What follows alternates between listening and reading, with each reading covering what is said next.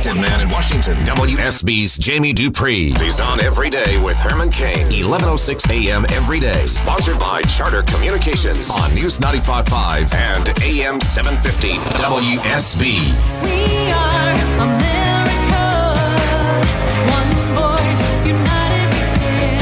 Why do you have any belief that you stand a chance to win this nomination, let alone the presidency? Most of the people that are in elective office in Washington, D.C. have held public office before. How's that working for you? Herman Cain, Solutions for a Better America. This is your host, Herman Cain. Thank you for joining us because we are going to tell you the truth and we're going to give you the facts because we want you to be better informed for this better America. Breaking news, breaking news every day with Herman Cain and the most connected man in Washington, Jamie Dupree. Hello, Jamie, and Hey, welcome. Herman, how you doing? I am doing fine.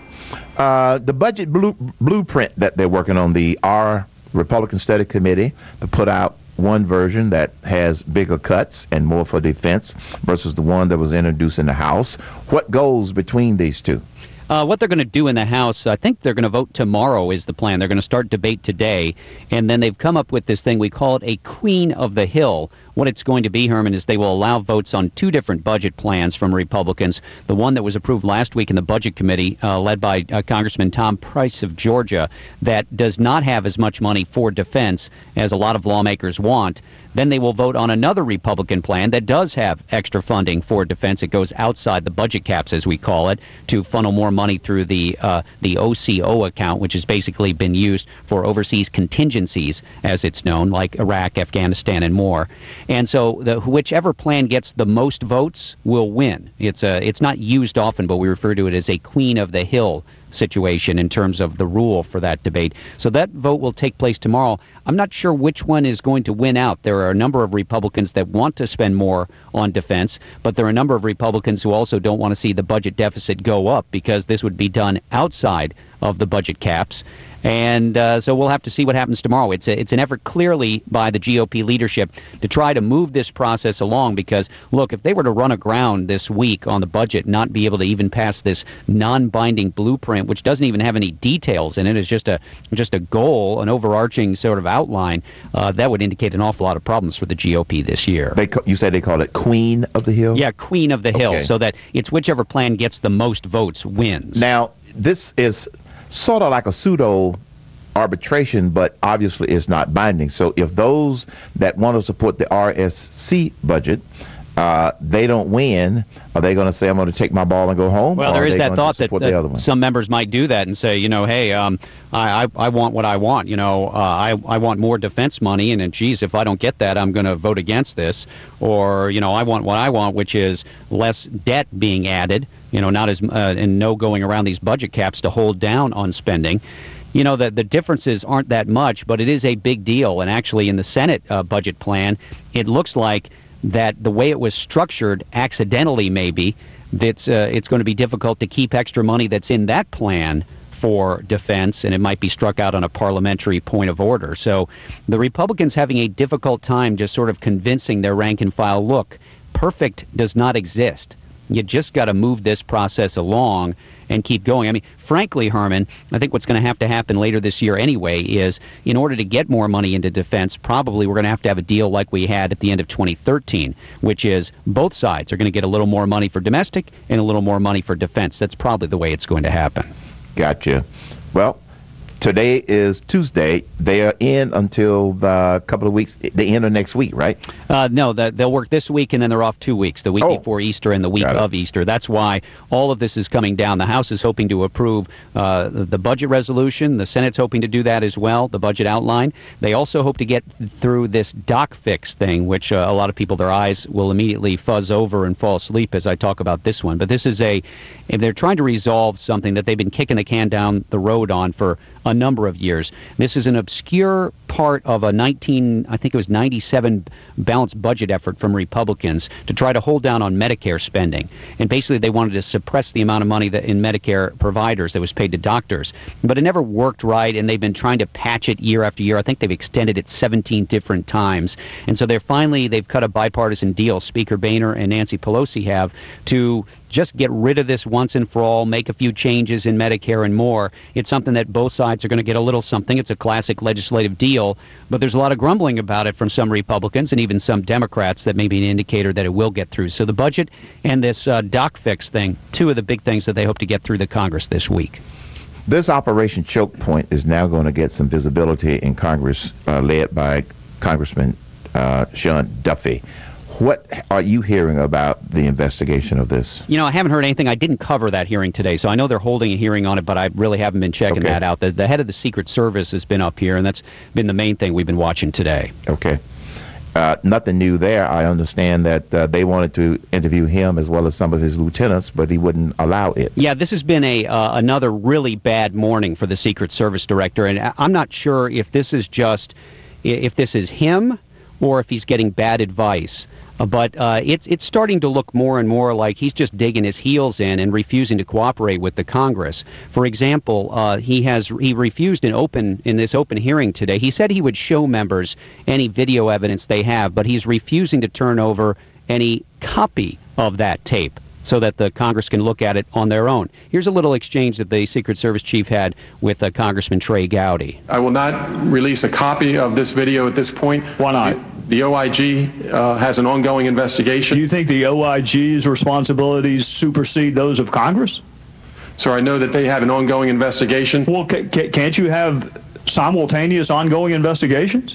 Why can't Congress provide oversight while the IG is investigating? Why do you have to pick and choose? Yeah, so at this point, the Secret Service chief just out now telling the Congress, no, you can't have possession of any of this video surveillance uh, from outside the White House from this March the 4th incident. And also, uh, as you alluded to at the beginning, Herman, the Secret Service chief refusing to allow four officials who were on duty that night to be uh, to be debriefed and questioned by lawmakers in the Congress. They had been invited to this hearing, and the Secret Service chief refused to allow them to come down. He keeps pointing to this investigation that's being uh, done by the Department of Homeland Security Inspector General. And I don't know, I just get the sense that he, if he doesn't realize what ground he's on and it's shifting quickly under his feet, as one uh, lawmaker observed just a little while ago to him, you may be railroaded out of this job awful fast. Well, And- see, I look. I don't. You get a feeling. Let me connect the dots here. Number one, you said it. He's getting bad advice. Secondly, if I was going to be called on a carpet to talk about something relative to this radio show, radio show, and they wanted me to bring Shana B, I'm going to drag him along, hooked to my ankles with an ankle chain, if that's what they wanted, because we don't have anything to hide. If and secondly, they could always say because of an ongoing OIG investigation. Oh, yeah, that's the oldest dodge in the book. That's the oldest dodge in the book. Oh yeah, we get that all the time. Well, we can't really comment we on can't that talk because about there's an ongoing investigation. Well, So the Secret Service chief did say that they're changing their procedures on surveillance video. It'll now be saved for a week instead of just 72 hours.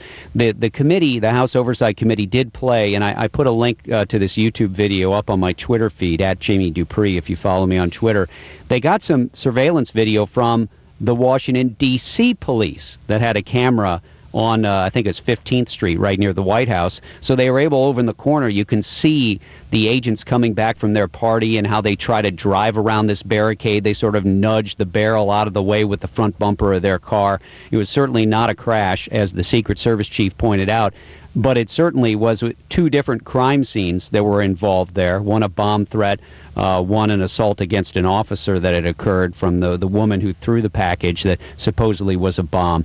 So, yeah, again, and I, you've got and the thing about this is you've got members in both it's not just republicans who are harping on the secret service as sort of a an extension of partisan fights with the obama administration or something like that. This is democrats coming down hard on the secret service chief again today and this has just not been a pretty it's a third time in a week for the secret service chief and yet it just seems like he's being dragged by the Congress. Uh, they're trying to drag anything out of him just to get any information, and that he's refusing to do that. President in meeting with the leader of Afghanistan. First, what's the situation with Afghanistan, and did they have some objectives? Did they have some objectives for this meeting? Oh, I'm sure they do. Uh, I mean, we're starting to get the the feeling that the U.S. is again backpedaling on the the absolute withdrawal of U.S. military forces by the end of this year. That seems to be uh, delayed again by the administration. And frankly, there's an awful lot of lawmakers who that's just fine with them, especially on the Republican side. For Democrats, that's not what they want to hear from this administration. I think, like Iraq, there's an awful lot of Democrats who believe that Barack Obama was elected to A, end the war in Iraq, bring home U.S. troops, and do the same in Afghanistan. But there's a lot of unsettled feelings up here, and, and the troubles in Yemen have only sort of added to that. That uh, a lot of Republicans look at what's gone on there that was being touted by the administration months ago as being a very good example of how their diplomacy and efforts were succeeding. And now, of course, U.S. military personnel and State Department personnel have all had to be pulled out of that country.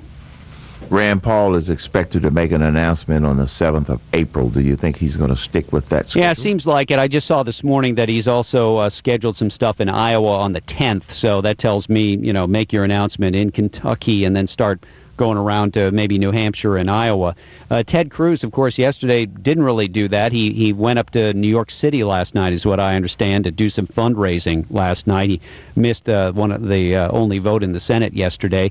He got a lot of good play uh, yesterday, obviously, and there was a lot of talk here in D.C. last night as well about Hillary Clinton. At the briefing yesterday at about one o'clock Eastern, uh, the AP reporter asked at the briefing, "So, is Hillary Clinton meeting today with the president?" And the answer was, "Well, we can't really give you any news on the hmm. president's schedule." And then lo and behold, there was a meeting later in the day. You know, it, it definitely brings up something, Herman. You, you, you know, sooner or later, the White House is not going to be able to uh, give us the Heisman, in a sense, and stiff arm reporters. because uh, that, that, you know, Hillary Clinton meeting with the president is a pretty big news deal. It's not Yep. just some. It's not just anybody, especially if she's going to run for the White House and all signs pointing that way. I would think in the next few weeks after Easter, after Rand Paul, there's bound to be other Republicans who are going to decide to officially get in the race. They Oh, don't want to sit back and watch other people raise money officially while they're still on the sideline. Because if Rand Paul does announce on the 7th of April, then he and Cruz are going to get all of the press Sure. about the Republican nominees. So it's going to cause some of the others probably to move up their announcement date. Yeah, and think about it too, real quick. You- You don't want to announce like the next day or No. two days later. You probably want to wait a week, and then Yeah. you start getting into that game of musical chairs. Who's going to be next? Exactly. Thanks a lot, Jamie. See you, Herman. You're listening to the Herman Cain Show.